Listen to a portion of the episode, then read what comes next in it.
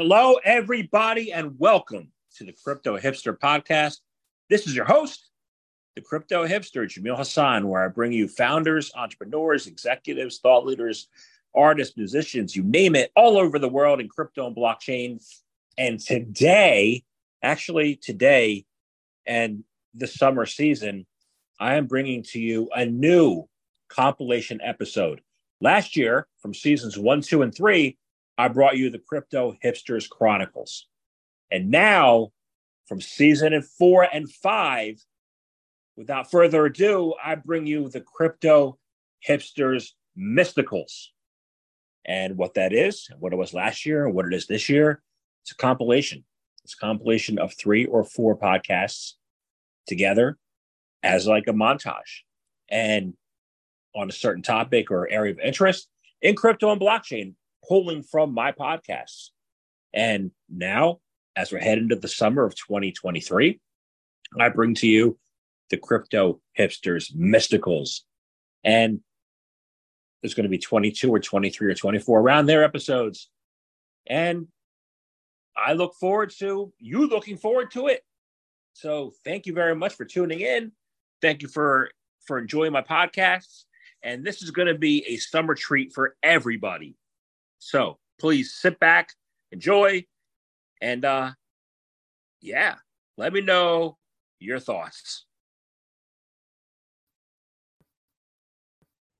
This is Crypto Hipsters Mysticals, episode 16 Social Justice, Diversity, and Inclusion.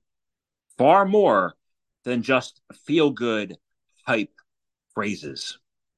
This Crypto Hipsters Mysticals episode is a compilation of clips from four Crypto Hipster podcasts. First, Rob Viglione, who is the co founder and CEO of Horizen Labs. Second, Diego Lizarazo, who is the director of developer relations at Agoric. Third is Iris Nevins, who is the co founder and CEO of Umba Daima.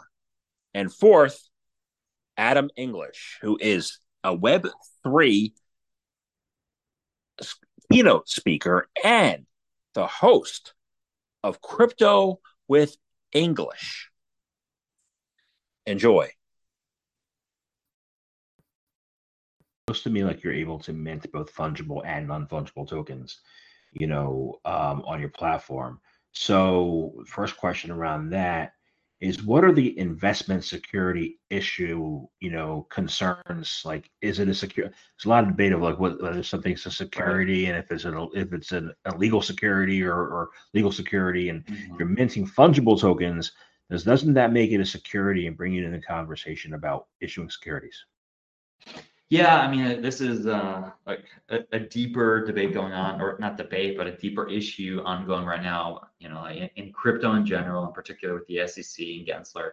Uh, I can't pretend to to really be an expert on it. We have a great legal team, by the way, that really is analyzing this stuff. I mean, we had, as an example, there was something called a crypto rating council years ago uh, that all of the exchanges like Coinbase use to to evaluate projects like ours, like Zen is then a security because they will not list a security for exchange on, you know, or, or list, an, list a security on their exchange.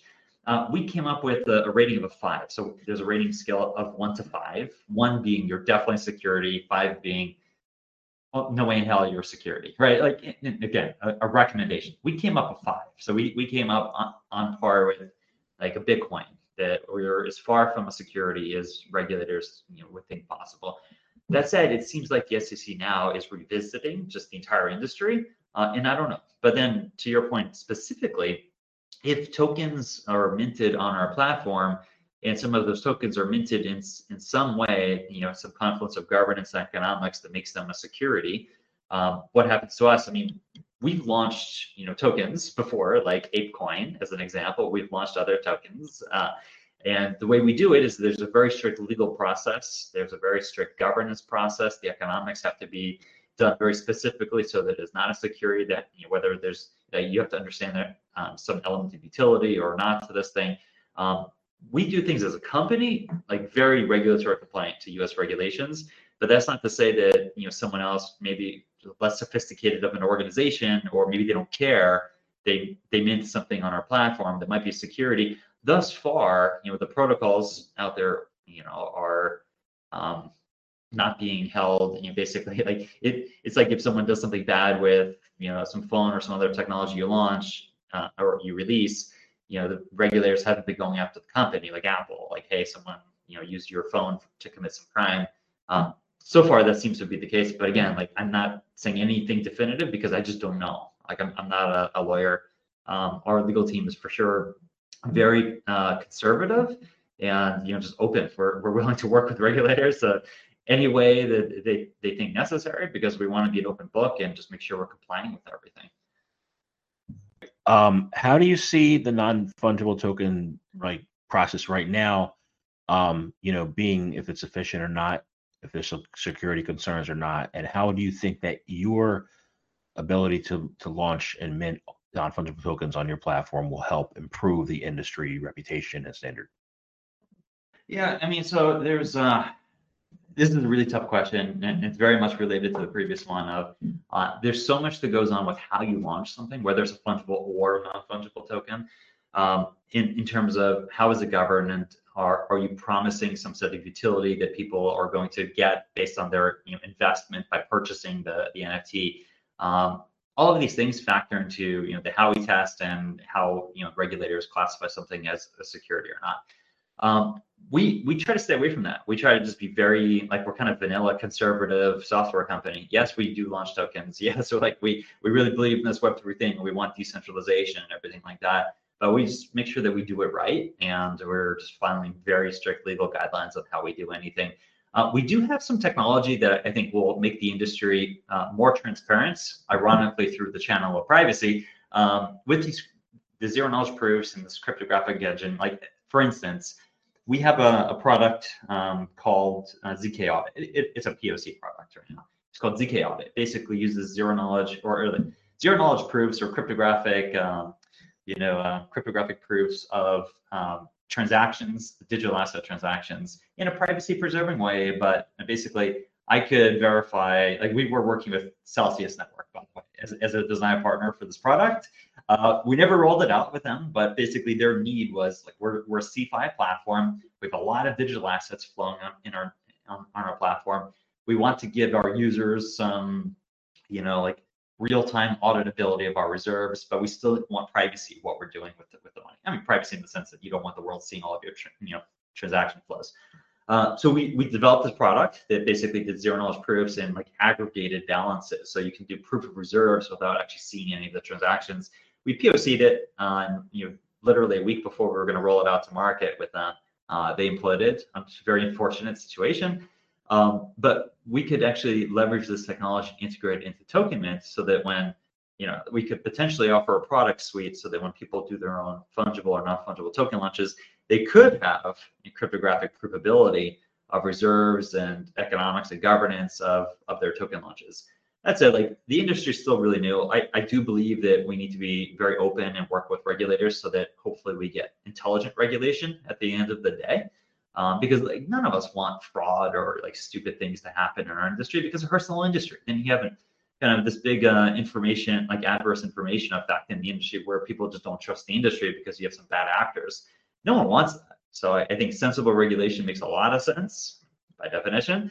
Uh, and you know, the more tools that we can roll out to the market to help you know end end users, customers, the better, right? Let's make this stuff as safe as possible. It'll never be fully safe; it's still experimental, but let's do what we can to actually be good stewards of, of the industry. Advocacy, I like that. Um, I like the grassroots, and I want to see we talked about the Galapagos. I want to visit the Galapagos, right? Sure. The third point that you said was that you have all these new developers from emerging countries now who are now being involved and are learning. And how have you seen, and you've been here since for a few years, like me, how have you seen the impact of COVID and all that flattened and enabling um, the the the uh, emerging country developers to be more involved in the crypto ecosystem. How have you seen that all play out? Well, I, I, think I've seen it. At the same time, I will would have loved to kind of like seen it even more. So clearly, one change was like the entire thing of like going to the office. You know, like now with having a more remote uh, kind of like way of living, then you see that like these uh, digital nomads are going all over the world. You know, so they are bringing not only like their money, eh, but they are bringing their their their knowledge. So if let's say in Colombia, like someone goes to Medellin, that last year we had like Cosmoverse there in Medellin, so then they can bring that knowledge and kind of start working with like local communities. So let's say that they spend like one year there, then they already have a lot of knowledge that perhaps was not there before. But also kind of like even with developers just working with different companies you know like agoric is a, a remote first company. So right now like uh, it took me almost like two or three months to kind of like meet my manager in person and, and uh, we're going to have an offsite to kind of like meet the entire company like at the end of the year. So right now it's much easier for a developer to say like, look, I may be trying to uh, solve local problems in my country, but I still may be working with like a, a foreign or company that like most of the companies well distributed. So that helps a lot. Uh, the other thing is that uh, in many ways that remote work everyone kind of like knew. A lot of people were like i've been doing remote work almost the last 10 years but that doesn't mean that that was kind of like in the mainstream media. A lot of people still had to go to the office. They still had to kind of work with their coworkers that so nine to five every day and uh, for a lot of people it was almost unimaginable like to say like hey i'm going to work with someone that is in the other side of the states you know or like uh, that is in australia or that is in europe. So now because like regular people non-developers non-tech people are also kind of like living that kind of life it is almost kind of like more accepted and i think it's easier for everyone to just start like this type of like uh, involvement. Um the thing that is still is kind of like uh, uh, something interesting is that you still see some countries and some areas like North America obviously leading like development in, in, in crypto in, in Web3. And uh, sometimes it would be interesting to see kind of like more uh, like uh, effective efforts coming from other places you know? So sometimes it, it feels almost like there's uh, lacking like that little step like additional step to make it work all around because you still have like a lot of talented people living all over the world and many times you will you lack kind of like more projects coming from like different places. So that's something that i would like to see. And in some of like the international uh, conferences that i had last year that was that was visible. In one of them like we had something like 3000 developers developers and, and in Colombia. And uh, on, from Latin America, I think it was only like 30% of all attendees. So that means that uh, most, like 70% of the rest of the attendees were coming from uh, North America, Europe, and perhaps uh, like a couple more regions. So clearly, even if, even if the event was kind of like local, like most of the attendees were still like uh, coming from abroad. So there's still kind of like a lot of work to do there. Sounds like it. um, so let's see. Um, you mentioned before you mentioned soft skills, right? Yeah. Not just the, but actually the soft skills. What are some of the most critical soft skills you see uh, necessary now, and who who fills those roles? Well, some of those roles are going to be filled directly by developers, you know, but clearly, uh, uh, if we want Web3 to be successful, that has to become like a joint effort. So, like I'm talking about like a, a full ecosystem. So, um, uh, anyone that has shipped kind of like a big product should already know that having the best solution sometimes is not enough. And to capture the hearts of consumers and users uh, requires more you know? So we would have to kind of like we could have like the best possible systems and it's still not enough adoption. So we need kind of like the best designers marketers producers salespeople managers etc so we need them all to have like su- successful platforms dapps and, and solutions in general. Um, and i think all of them kind of bring like their own soft skills and hard skills too like their own know-how. But i think especially in web3 like what i mentioned before like that was like the need the, the curiosity like and the need to evolve, uh, that is really going to be incredibly important. Um, and I think also like a, another role that sometimes, especially like when I'm talking with developers, uh, is not mentioned enough is the, the investors. And it's because their confidence in different projects is really what is going to allow us to keep improving the technology so i'm figuring out like these new solutions but uh, in, in all in all what i'm trying to say is that we need a well-rounded ecosystem like developers are going to be at the core effort of web3 growth uh, but many more pieces need to work together uh, to turn it all like into like all that potential into a reality I remember AP history in high school. That was fun class. I loved it. Um, yeah. So I know. Let's talk about specifics, right? Mm-hmm. You have some projects that you're you're an incubator too. You have some projects that you're incubating. Uh, could you offer a, a, walkthrough of some of those important highlight um, projects? Yes, absolutely. So our first, um, the first project that we are kind of that we are prioritizing right now is called Tech Misfits. And Tech Misfits is a social networking app for STEAM professionals, organizations, and learners. STEAM stands for science, technology, engineering, art, and math. And um, and so the idea is, you know, STEAM, even amongst uh, STEAM professionals, right, and organizations, there's a pretty strong kind of awareness of the importance of technology in advancing society and creating opportunity.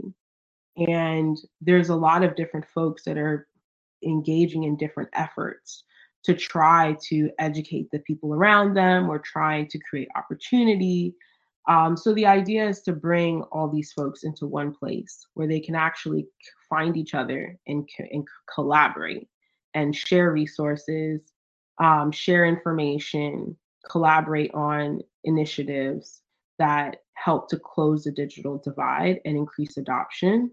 Um, at the same time, we also want those people to be able to share the what they know with people that are just starting to learn. Um, so we also are going to be bringing um, people who are learners, people who are learning tech, about tech or developing their tech literacy, for example, onto the app as well. And we're going to be doing educational programming, content, etc. So it's kind of like a mixture between uh, a, a, social media app like Facebook, for example, um, and uh, an academy. There will be classes, there will be content, um, there will be you know video lessons and so forth um, we've done a lot of education in the past in the last year and a half we've done over 240 events um, and over 30 of those were uh, were in real life and then we've done lots of online um, lots of online calls meetups classes etc and so we're very familiar with kind of the the the education space the event space the programming space. It, you know, I also have my experience as, a, as an educator. So we're just kind of bringing all of that together um, within this community. In order to access the, the app, you have to have an avatar. And so we're releasing the, the first set of memberships will be um, these avatars, these digital avatars that represent what a truly diverse tech community could and should look like, or tech industry could and should look like. And it's a beautiful collection. It's taken us over a year to work on this collection because it's so complex. We have different body sizes, different facial features, different skin tones, different genders, etc. Um, so it's like multiple collections in one. Um, and then we'll, we plan to release somewhere around 15 to 20,000 of these avatars. And then once you have an avatar, that's your key to unlock the mobile app.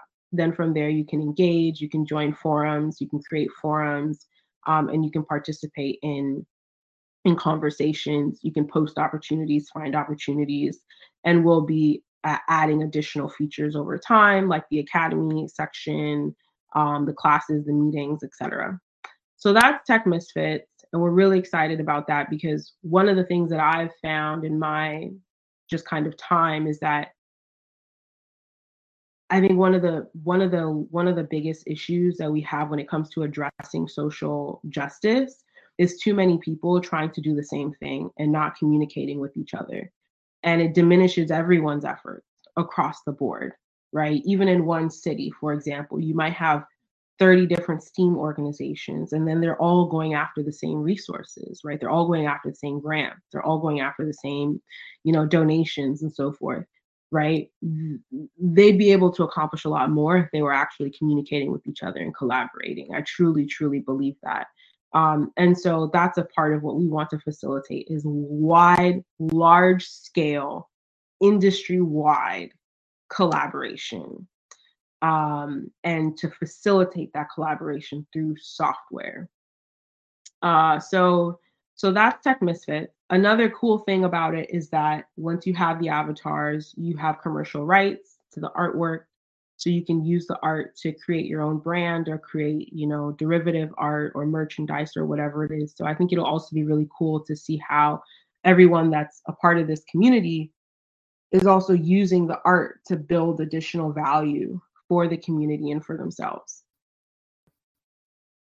I agree.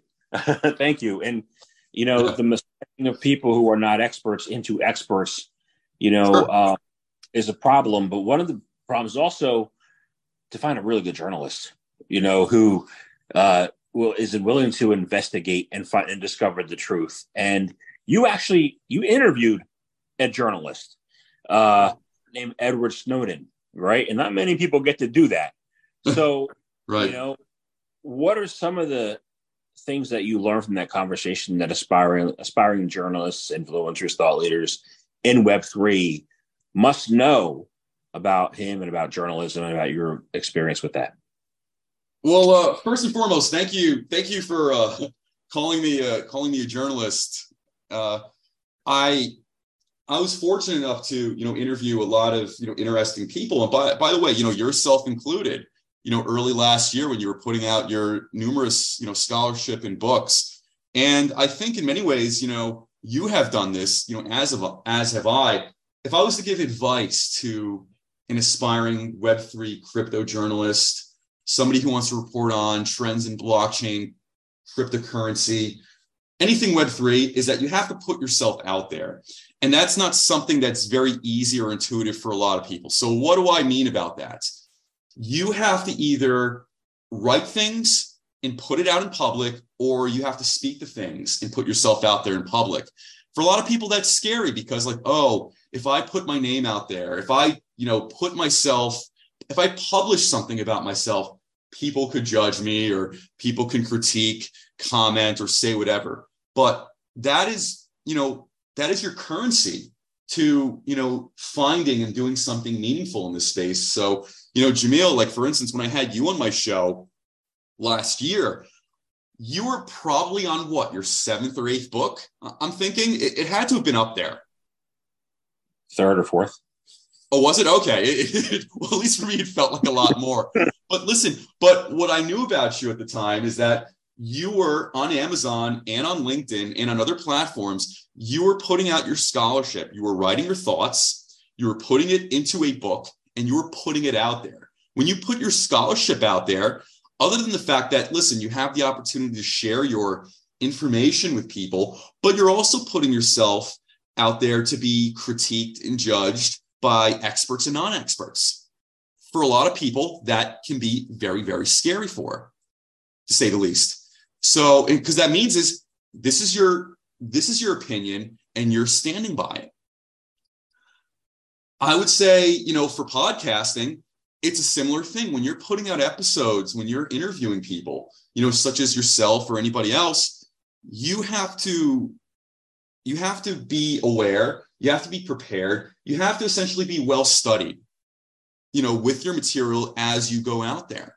Because listen, other than the fact that it's just a conversation between yourself and a guest, other viewers are looking at this and they're both experts and non experts. So, one of the things you have to be aware of is that when you're speaking, you want to be both sincere and credible when you're when, when you're speaking out there because otherwise i think if you don't have those two why would people otherwise want to either listen to you on a podcast or you know let's say you know read one of read one of your books? So for me um, when i first started this about a year ago i didn't really know much about podcasting or or creating content or you know understanding how things went viral, all I effectively did was I taught myself how to create a software setup like you of how to live stream. And I said, listen, I'm going to take a swing at this and let me see where this goes.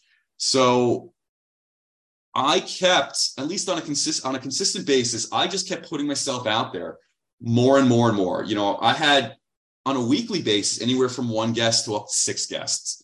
So, you know, it was essentially a game of numbers. And as time went on, I would be contacted by conference organizers, you know, Web3 Summit, you know, organizers as well. And you'd be surprised about how many people will see your stuff. Now, listen, at the time, I didn't have anywhere near the crazy amount of numbers that you know you and I have seen of other influencers or podcasters out there. But you can never underestimate the value of who is watching your material. And as time went on, a lot of high visible people who I never would have thought would, would have seen my stuff because, like, at least in my mind at the time, I'm a, I'm a little fish in the ocean here. That's how I looked at it. But people talk. So, you know, when, when either you put something out there, Jamil, or I do, you know, it may not be the CEO of a company necessarily who sees it, but it's going to be their assistant. It's going to be a middle manager. It could be an intern, and they're going to see something interesting, and then they're going to talk about it with everybody else. So the the the ripples that that come from this are are far reaching than you and I could think and they're a lot more significant and they can go to places that you or I can't even conceptualize. So, you know, to your to your question, Edward Snowden, that was something I never expected in my wildest dreams to happen. You know, especially I'm doing this for at the time less than a year and I thought to myself it's like, listen, award-winning journalists didn't even get to do this. And I'm not saying this to gloat. I'm actually saying this as a motivational piece.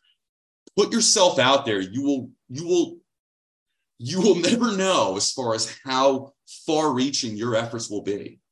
Uh, and, and I would say to anybody, don't think that anything you do in this space doesn't matter. Even if it's small, we all start at zero in many ways. There is a value to the uh, to the old quote in adage, you know, essentially, um, you know, keep trying. So in this, that opportunity in many ways was a result of me by the way, not being an expert in at least social media or content or publishing, putting myself out there consistently. And as time went on, um, and you know, there's a lot of serendipity in this, I, I, I believe too. And by the way, not just for myself or anybody, but you don't, you'll never really understand, at least not until later, where the ripples go.